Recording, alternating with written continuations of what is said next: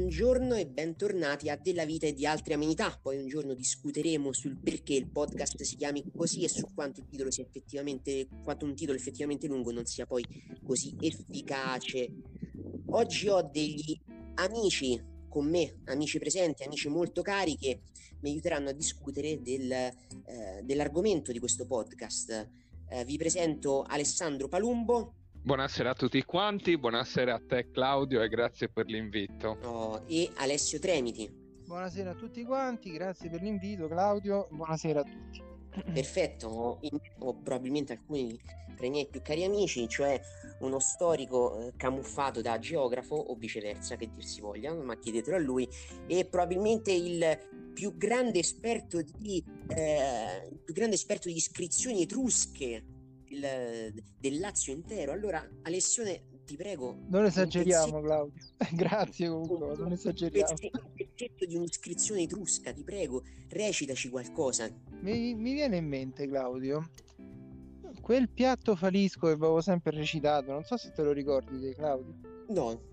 Famoso. Foglie del vino pafo craparefo. Oggi bevo vino, chissà domani se ne berrò.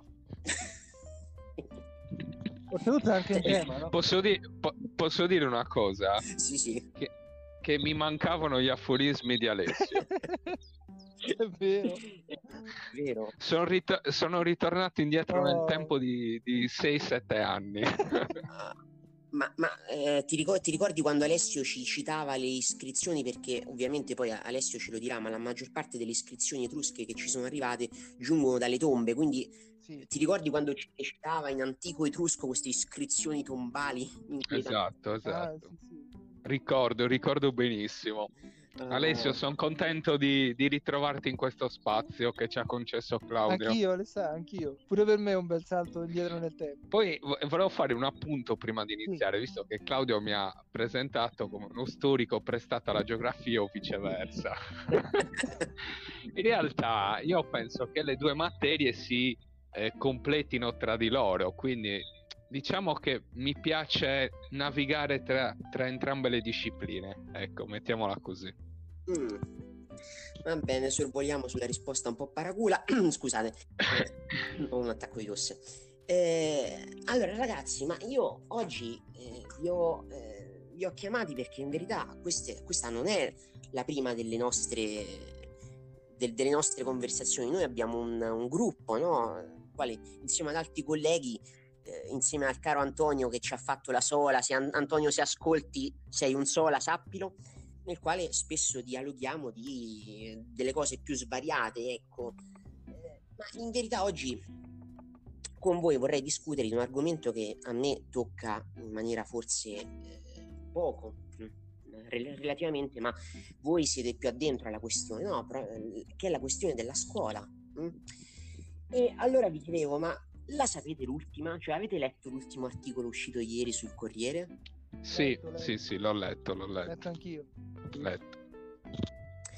Per chi non lo sapesse, è un articolo che parla dei, eh, dei nuovi tagli alle ammissioni eh, in concorso previste secondo un decreto del ministro Brunetta, ma tutto è ancora in mano al ministro dell'istruzione, che attualmente è il ministro Bianchi siccome questi due, i due miei esimi colleghi hanno, hanno insegnato e insegnano tuttora, un vostro parere, vi prego, assolutamente.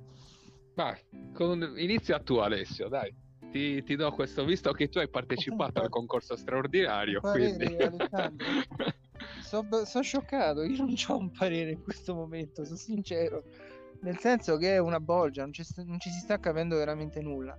Allora, io ho partecipato allo straordinario, sì, che è un concorso insomma su cui tanto si è discusso. E è stato... Spieghiamo la differenza sì. tra l'ordinario e lo straordinario perché magari chi ci, ah, certo, chi certo. ci ascolta non... Certo, esatto, esatto. esatto. Allora, l'anno scorso, nel 2020, l'ex ministro dell'istruzione Azzolina bandì un doppio concorso, un concorso straordinario, cioè riservato ai precari con tre anni di servizio nello specifico un anno su materia, almeno un anno su materia, gli altri due potevano anche essere su sostegno, perché insomma si eh, raggiungessero i 36 mesi di servizio, che era all'inizio costituito da una prova a risposta multipla, una sorta di guizzone, che doveva essere una prova oggettiva, anche lì insomma ci sarebbe da aprire un mondo, la discussione della validità poi di un quizzone fatto in una maniera insomma su cui non mi dilungo perché sennò qua arrivano gli improperi e poi insomma questo concorso fu terreno di scontro tra le forze politiche tant'è che nel mese di maggio dello scorso anno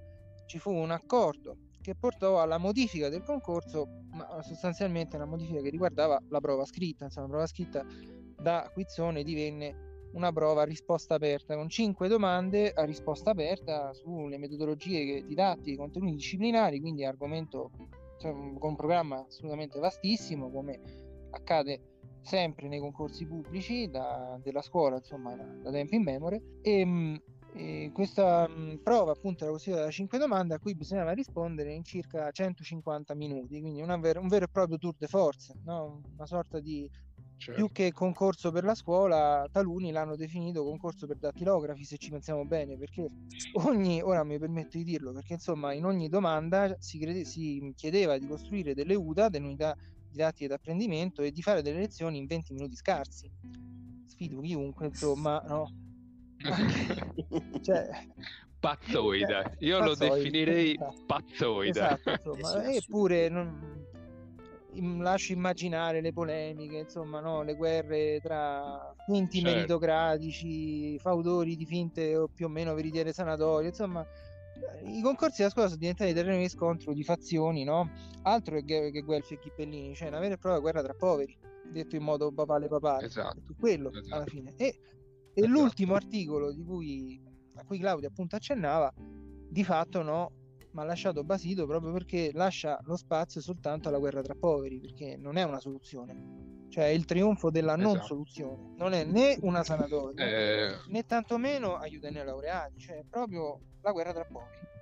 Allora, aggiungo ah. che eh, Alessio ha, ha, spiegato benissimo come è funzionato il, il concorso straordinario che, ricordiamolo, eh, potevano partecipare solo coloro che avevano maturato 36 mesi di esatto. servizio. Quindi quelli che avevano meno di questo eh, periodo, tipo il sottoscritto, cioè io che ho meno di quei mesi di servizio, nel totale eh, era, è riservato il concorso ordinario.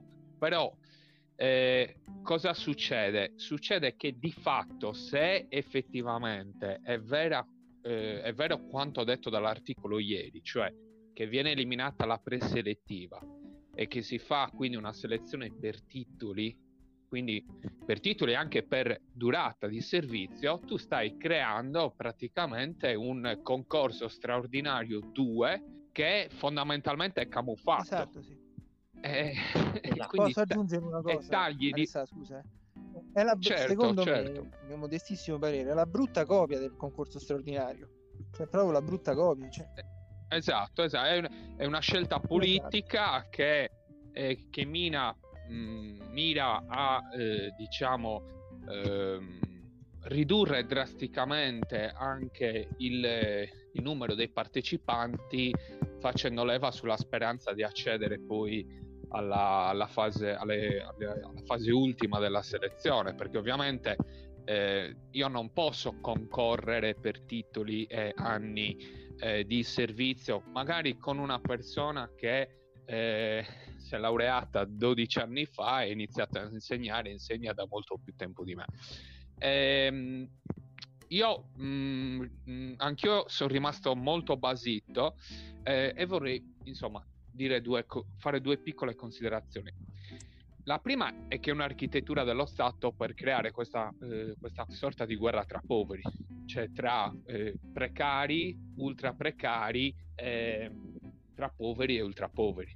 Non ci sto io personalmente a questo gioco, quindi io capisco per esempio eh, le eh, legittime rivendicazioni da parte di anche i miei colleghi che sono precari da 10, 15, 18 anni addirittura, eh, che ovviamente non ci stanno a concorrere magari con un neolaureato come me. Esatto. D'altra parte, d'altra parte capisco la condizione di chi come, come me vive un presente eh, difficile e vorrebbe semplicemente eh, stabilizzarsi per crearsi un futuro migliore.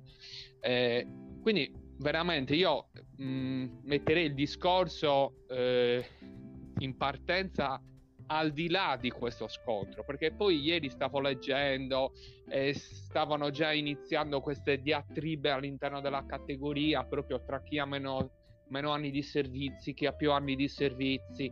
Facciamo parte tutti quanti di una categoria che sì eterogenea, nel senso che poi bisogna sfattare questo mito che il corpo degli insegnanti, degli insegnanti sia uno una categoria privilegiata e due sia una categoria eh, dove tutti gli insegnanti sono tutti uguali. Non è assolutamente vero. Ci sono contratti e contratti, eh, ci sono tipi di servizi eh, esatto. differenti, quindi eh, sono, diciamo che la linea comune è che tutti quanti sono più o meno dei precari, cioè gran parte, credo che sia il 75% del corpo insegnante precario e all'interno di questa grandissima moltitudine di precari ci sono quelli che sono più precari di altri. Posso aggiungere eh, una cosa quindi... Alessandro, scusa se ti interrompo.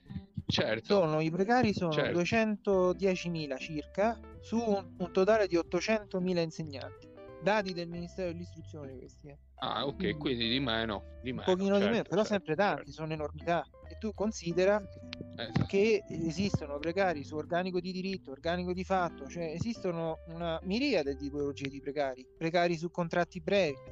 Esatto, eh. era, era, era, quello che volevo, volevo arrivare a, a dire, che poi all'interno di questa moltitudine ci sono delle ulteriori differenziazioni per cui io capisco anche il punto di vista di chi guarda la scuola dall'esterno perché sì. non vivendola la scuola tende a giudicarla come un blocco unitario, esatto, e non la capisce. Però noi paghiamo la sedimentazione, diciamo, di una serie di riforme becere che si sono susseguite l'una con l'altra e il problema principale è che non c'è un'idea di scuola. Esatto non c'è un'idea di scuola organica nel lungo periodo, non c'è un'idea di scuola perché il problema politico è ancora più a monte, non c'è un'idea di sistema educativo e un'idea di, di società. Eh, questa è la, è la, mia idea, quindi eh, sono abbastanza diciamo nemmeno preoccupato, cioè sono ormai è un'accettazione di uno stato di fatto eh, che si è diciamo fortificato nel corso degli anni, si è calcificata questa situazione, secondo me non c'è rimedio. Eh, quindi si accetta quello che, che viene e si proverà a fare qualcosa e poi chi vivrà vedrà. Ma non c'è rimedio, insomma, sono parole, sono parole molto forti. Ma del resto voi stessi avete insegnato, anche se con formule più o meno differenti, no? Tu Alessandro, come, come sei arrivato all'insegnamento? Allora, io mi sono laureato nel 2018, eh, settembre 2018.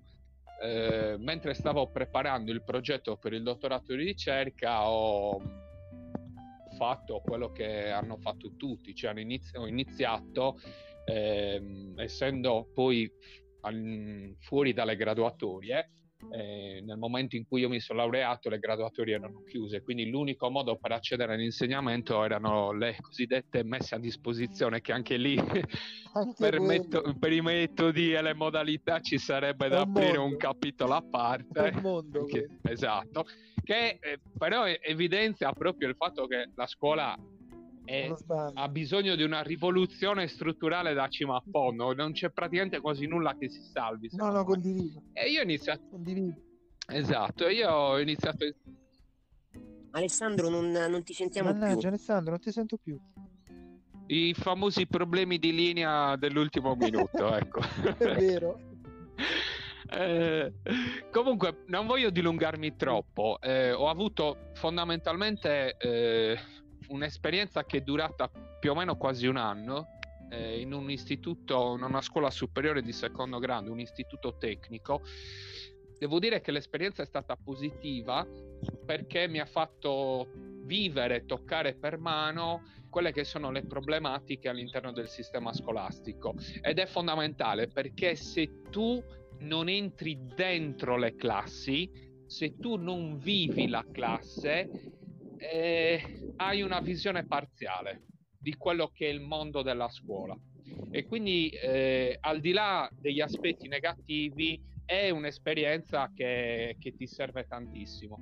Non so se Alessio anche lui ha iniziato con le messe a disposizione. Sì, sì, io conosco bene quel mondo Alessandro, perché io ho proprio cominciato con la messa a disposizione. Mi sono laureato nel 2016, a dicembre, poi già a gennaio avevo mandato delle messe a disposizione, ho fatto la mia primissima supplenza, un mese era durato, in un liceo classico, e quindi ho avuto diciamo, il mio primo ingresso nella scuola è stato poi nel liceo in cui avevo studiato, quindi insomma, diciamo, un legame affettivo c'era anche, no? È stato un momento, certo. un rito di passaggio. Però ecco, avevo sicuramente una visione parziale della scuola, estremamente parziale.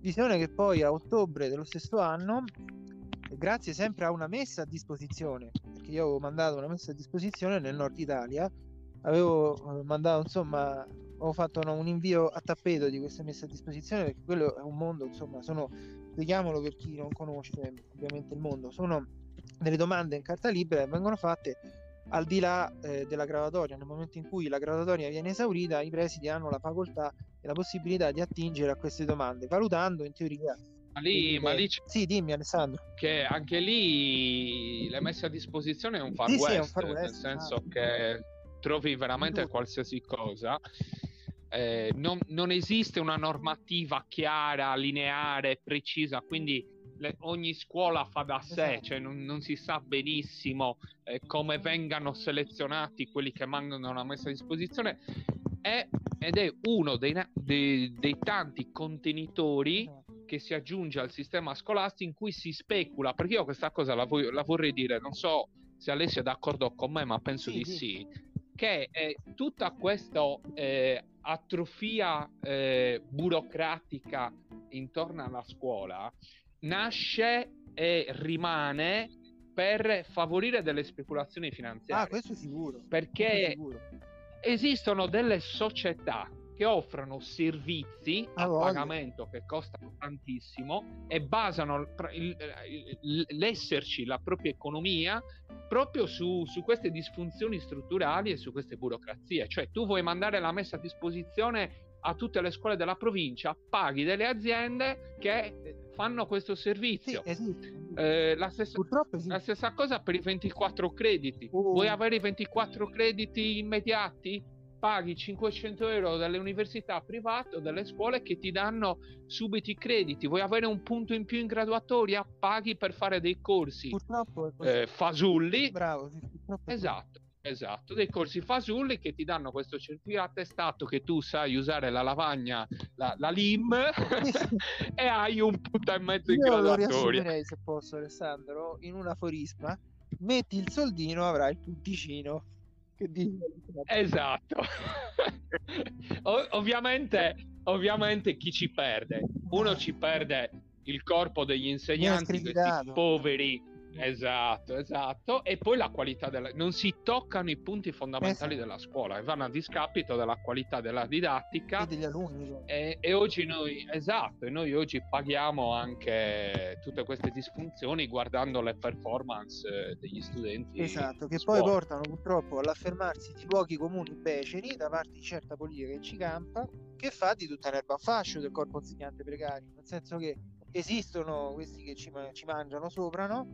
Però non è mica detto che tutti i precari abbiano, rispondano a quella filosofia di metti il soldino, fai il punticino, cioè c'è tanta gente che si è fatta un mazzo, insomma. E invece esatto. certe parti politiche ci campano su queste cose e sappiamo bene esatto. i risultati. Esisto, no? Esistono dei veri e propri sistemi economici che sono nati sono cresciuti e vengono tutelati Bravo. attorno a questi mostri burocratici. Sì, sì. Non c'è interesse.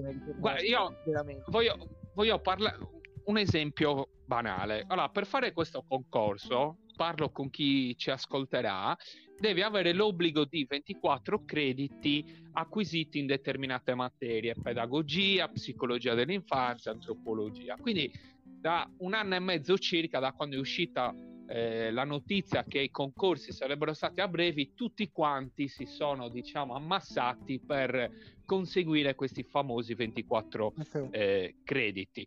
Ora, la legge ti dice che praticamente il tetto massimo per tutti, università private, università pubbliche, istituti riconosciuti dal MIUR, eccetera, eccetera, il tetto massimo è di 500 euro ma non ti dice qual è né il minimo, il tetto minimo né il, il costo eventuale per, per dei crediti o parti di crediti singole. Cosa significa? Significa che se io devo dare 18 crediti o ne devo dare 24 o ne devo dare 6, molto spesso pago sempre comunque 500 euro.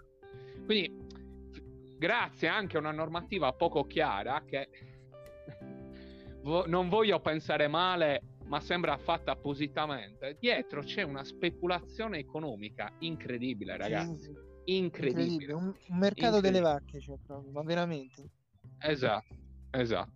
Quindi, Claudio, questa è un pochettino la situazione a grandi linee in cui persone come me, Alessio, devono, devono far fronte. Insomma, la scuola sembra, insomma, la sembra scuola una, sembra una ti sento malissimo.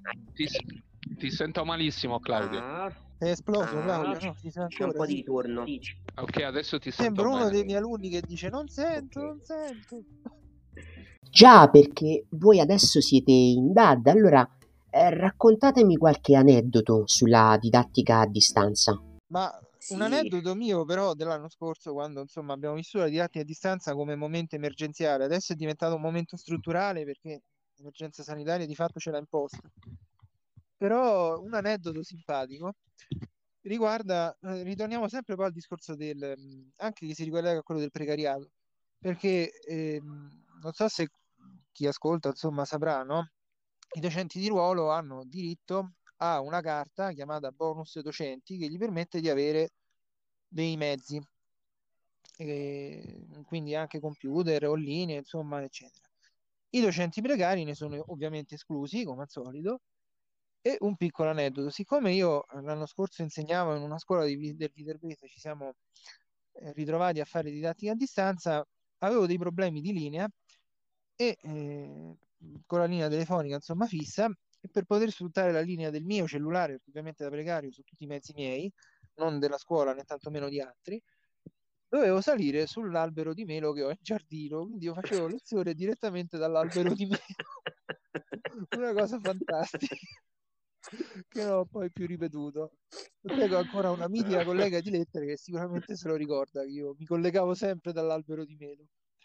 Però insomma, a parte gli scherzi, didattica a distanza ha avuto degli aspetti negativi però ha anche degli aspetti positivi, insomma, eh. non è che va vista come un mostro, ha avuto una valenza. Sono d'accordissimo, Alessio. Eh, Sono d'accordissimo. Secondo me è vedere la didattica a distanza come il mostro i mali assoluti, eh, insomma, mm, l'origine di tutti i mali della scuola è una cosa proprio becera. Cioè. Serve per rimbambire chi nella scuola non ci sta, sinceramente, per creare un falso mostro. Sono d'accordo perché i problemi della scuola non sono quelli della didattica a distanza, sono altri atavici, sono problemi che in parte sono anche additabili a certe famiglie che considerano la scuola come il parcheggio dei figli. La scuola non è il parcheggio dei figli, partiamo da quel presupposto. Non so Alessandro se sei d'accordo. No, io sono, guarda, sulla didattica a distanza sfondi un muro aperto, un... cioè, io penso veramente che eh, quello che che è accaduto eh, in questi ultimi mesi, cioè questa battaglia ideologica nei confronti della didattica a distanza, eh, sia proprio un mezzo per nascondere tutte le porcherie Bravo. che sono state esatto. fatte negli ultimi vent'anni nella scuola. Eh, è, è, è, proprio un capo espiatorio, è la, la cos- esatto, è la costruzione politica eh, di un falso nemico in cui ovviamente eh, tutti riversano l'attenzione sulla didattica a distanza così da dimenticare tutto quello che non è stato fatto in questi esatto, vent'anni. I mali atavici della scuola. Eh, I mali atavici della scuola, mm. esatto. Eh, io infatti, mh, anch'io eh, ho avuto, mh, diciamo, eh, aspetti negativi e aspetti positivi della didattica a distanza negativi è ovvio che viene meno il controllo, per esempio, dell'insegnante su determinati alunni, eh, il contatto umano è fondamentale, eh. cioè questo è palese. La, è la didattica di... La scuola è contatto. È contatto, esatto. La, di... la didattica a distanza, anche nei paesi in cui funziona, non è sostitutiva della didattica in presenza, semmai è integrativa. E da questo lato io penso che bisogna investire sulla didattica a distanza. Penso per esempio al, ai, alla figura del tutor scolastico che potrebbe essere ehm, fatto anche a distanza, ehm, i corsi pomeridiani, ehm, però rispetto, è sempre un rapporto integrativo. Invece qui in Italia, proprio per le motivazioni che, che abbiamo elencato prima, è stato messo in un rapporto conflittuale nei confronti della didattica in presenza. Dico solo una cosa, che identificare la, la didattica a distanza come il problema eh, non solo è un errore, ma è anche controproducente se si vuole salvare la scuola. Se noi andiamo a vedere i dati sulle performance scolastiche prima del Covid, in tutta l'Italia, ma in particolar modo anche nelle regioni, soprattutto nelle regioni meridionali, vediamo che nelle performance generali siamo agli ultimi posti in Europa, anche nella lingua madre, cioè nell'italiano. Quindi non soltanto in una lingua straniera, esatto, anche nella lingua italiana, cosa gravissima. I tassi di dispersione scolastica siamo tra i più alti in, in Europa. Addirittura in Sardegna, nella regione dove vivo io, noi siamo la regione col più alto tasso di dispersione scolastica non solo in Italia, ma in quasi tutta l'Europa. La, nella provincia di Nuoro, dove ho insegnato, su 10 ragazzi, 4, quasi 5, quindi una percentuale che si aggira intorno al 57%, non finiscono le superiori. E questo è prima del Covid, prima della didattica a distanza.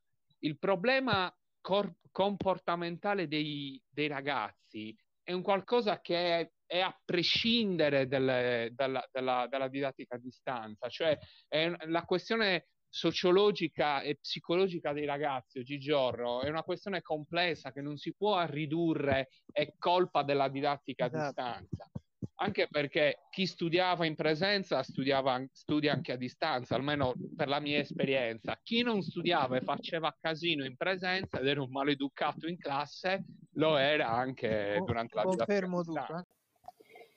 Ecco, eh, quei, quei ragazzi qual è l'incidenza di questi eh, comportamenti, la, la, differenza poi no, tra l'attività in presenza e in DAD, secondo la vostra esperienza ovviamente? Ma guarda, ti racconto un, un episodio, proprio due episodi, uno in presenza e uno a distanza, che sono avvenuti nel giro di, un, di, di nove mesi, così proprio per mettere eh, dare esempio di quello che ho appena mm-hmm. detto. Il primo giorno di lezione arrivo in una classe di 25 eh, in cui c'erano due ragazze di 15 anni eh, che si stavano menando, ok? Schiaffi, pugni, graffi in testa. Lo stesso ragazzo non aveva i libri, ma ave- botte da orbi, non aveva portato i libri a scuola, ma nello zaino aveva tutto un kit per preparare le sigarette e venderle. Cioè, questo aveva già sviluppato a 15 anni una mentalità imprenditoriale. Piccolo imprenditore. e io sono... Esatto, io sono rimasto scioccato dal fatto che dentro lo zaino proprio non avesse portato nemmeno l'astuccio. Ah, okay. Aveva soltanto tabacco, cartine e filtrini. e faceva le sigarette per venderle ai compagni.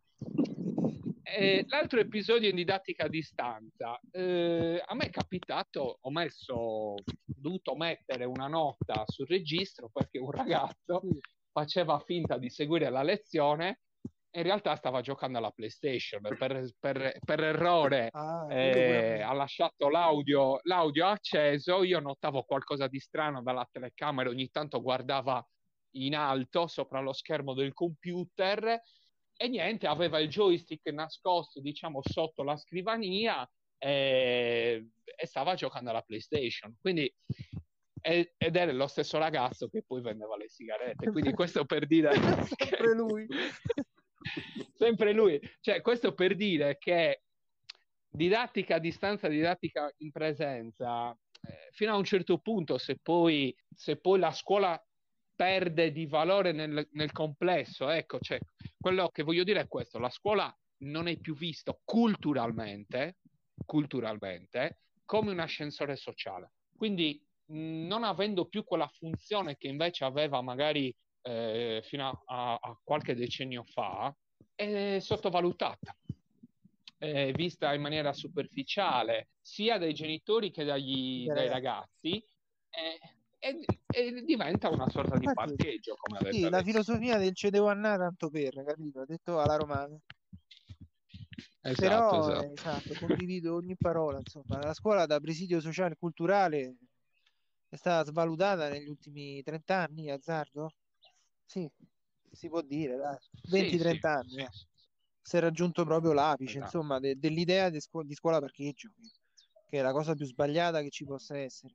Perché la scuola deve essere la scienza sociale e deve tornare ad essere la scienza sociale.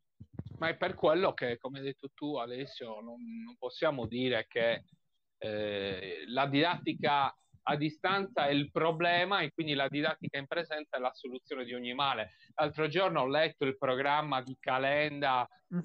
sul rilancio della scuola, ma anche lì proprio non c'è un'esperienza quotidiana dentro le classi. Eh, si pensa veramente che eliminando eh, le vacanze a luglio no. ad agosto, che poi non è nemmeno così, anche lì ci sono dei miti, miti eh, dei, dei, dei falsi miti, delle leggende sui privilegi e le vacanze degli insegnanti, possa poi aiutare gli studenti con... Noi abbiamo una scuola che offre dei programmi vecchi che non sono funzionali, diciamo, eh, secondo me, alla, anche alla società di oggi, con metodologie vecchie, in infrastrutture vecchie, esatto. ha tutta una serie di problematiche che si sono proprio sedimentate e cementificate. Faccio, esatto, faccio un minimo esempio che non viene mai preso in considerazione. Io trovo assurdo che nelle scuole elementari l'inglese, a parte che viene insegnato un'ora, massimo due ore alla settimana, ed è già lì una cosa vergognosa perché un bambino più è piccolo più ha la facoltà e la capacità di imparare le lingue, quindi dovresti aumentare il numero di ore di inglese, non lasciarle così basse. Ma a parte questo, non lo insegna un laureato, un insegnante laureato in inglese, ma lo insegna un, una persona che o è diplomata oppure, eh, con tutto il rispetto per i diplomati, oppure è, è laureata in scienze della formazione che ha fatto un corso di A2, forse B1 in inglese, ma non un corso di inglese, non ti può abilitare a insegnare inglese a dei, a dei bambini. Ecco, questo è l'esempio, ma io sono sicuro che parlando di queste cose potremmo fare anche notte mm. fonda mm. e proseguire a oltranza. Ma questo... Sì, sì, anche nella secondaria. Esatto. Ma questo è un piccolo esempio di quello che manca non c'è una cultura digitale, cosa che oggi in una società in cui le interazioni, le comunicazioni, si, da, le interazioni di ogni tipo, economiche, sociali, culturali, si fondano e si basano sui dispositivi digitali, manca un'educazione digitale. Di cosa stiamo parlando? Veramente pensiamo che la responsabilità, la colpa siano le vacanze ad agosto, ossia il fatto che eh, gli insegnanti in estate vadano, vadano più al mare rispetto che poi non è nemmeno vero tra l'altro sì. che è, esatto che poi non è nemmeno vero è pazzia, è pazzia, fuffa, pazzia, fuffa. pazzia. esatto allora, per dirla al modo di una vecchia pubblicità, nel mulino che vorrei, cosa c'è invece nella scuola che voi vorreste? Vai Alessio. Ho capito la scuola che vorrei. Questa ha chiesto Claudio. Sì. Beh, intanto sì. ci sarebbe una bella riforma delle classi di, di concorso. Quindi delle, come diceva Alessandro, insomma, eh, bisogna che ciascuna materia venga insegnata da chi è della materia, agli esami giusti. Non è possibile che tutti insegnano tutto. Perché tutti insegnano tutto, non porta da nessuna parte. Insomma, l'esempio che ha fatto Alessandro dell'inglese direi che è calzante, ma ci sono esempi anche nella scuola secondaria. E poi una riforma dei curricula, cioè dei programmi scolastici e del numero di ore che i ragazzi devono seguire. Cioè andrebbero implementate l'asse linguistico, l'asse matematico, quindi non solo l'asse scientifico, ma anche e soprattutto l'asse linguistico, diciamo più umanistico. perché ridurre, per esempio, la conoscenza della storia a due ore soltanto in un tecnico eh, mi sembra un po' mi sembra insomma eccessivo, ecco. proprio a un gioco a ribasso. Poi una riduzione del numero degli alunni per classe, perché la didattica ne acquisterebbe tanto. Non è concepibile tenere classi con 28-30 alunni, con eh, alunni anche eh, con legge 104 che non è possibile, insomma, cioè, esistono cose assurde, esistono appunto cose che voi umani non avete mai visto proprio, verrebbe da dire citando un film famoso. E poi, boh, non lo so, che vuoi aggiungere Alessandro? In un mondo utopico, però... Secondo me, eh, come hai detto tu, bisogna rivoluzionare completamente l'accesso all'insegnamento, ok? Ehm, perché per come è strutturata adesso eh, cioè anzi adesso non è per niente strutturato, esatto. quindi questo crea sovraffollamenti, guerre tra poveri, guerre tra precari. Esatto. Ehm, esatto. Bisogna rivoluzionare, creare un percorso che sia chiaro, eh, che sia formante, perché è anche vero che per esempio questi 24 crediti per, ti dà qualche nozione di pedagogia, ma poi quando entri in classe, cioè la mia prima esperienza è ok, firmi l'accettazione dell'incarico, classe. ecco, quella è la classe, 25 studenti. Vai nella fossa delle leoni, ecco, vai nella fossa delle leoni. Quindi manca un percorso di inserimento. Primo. Secondo, bisogna completamente snellire e riorganizzare i programmi didattici. Eh, come ha detto Alessio, è assurdo che due ore di storia alla settimana negli istituti tecnici, ma dico ancora di più. Molto spesso non è che si fanno poche ore, le, si fanno male. Ah, si fanno male. Questo è un, sì. Si fanno malissimo, sono organizzati in maniera pessima. Esatto, alcune materie sono eccessivamente ripetute in determinati cicli, per cui quasi sempre, per esempio, eh, chi esce dal diploma, chi si diploma non conosce mai la storia del Novecento e la storia dell'Ottocento, la letteratura dell'Ottocento, insomma, la conosce eh, in maniera ipervelocizzata. In modo raffazzonato. Raffazzonato, esatto. È gravissimo. Esatto. E quindi è gravissimo, insomma.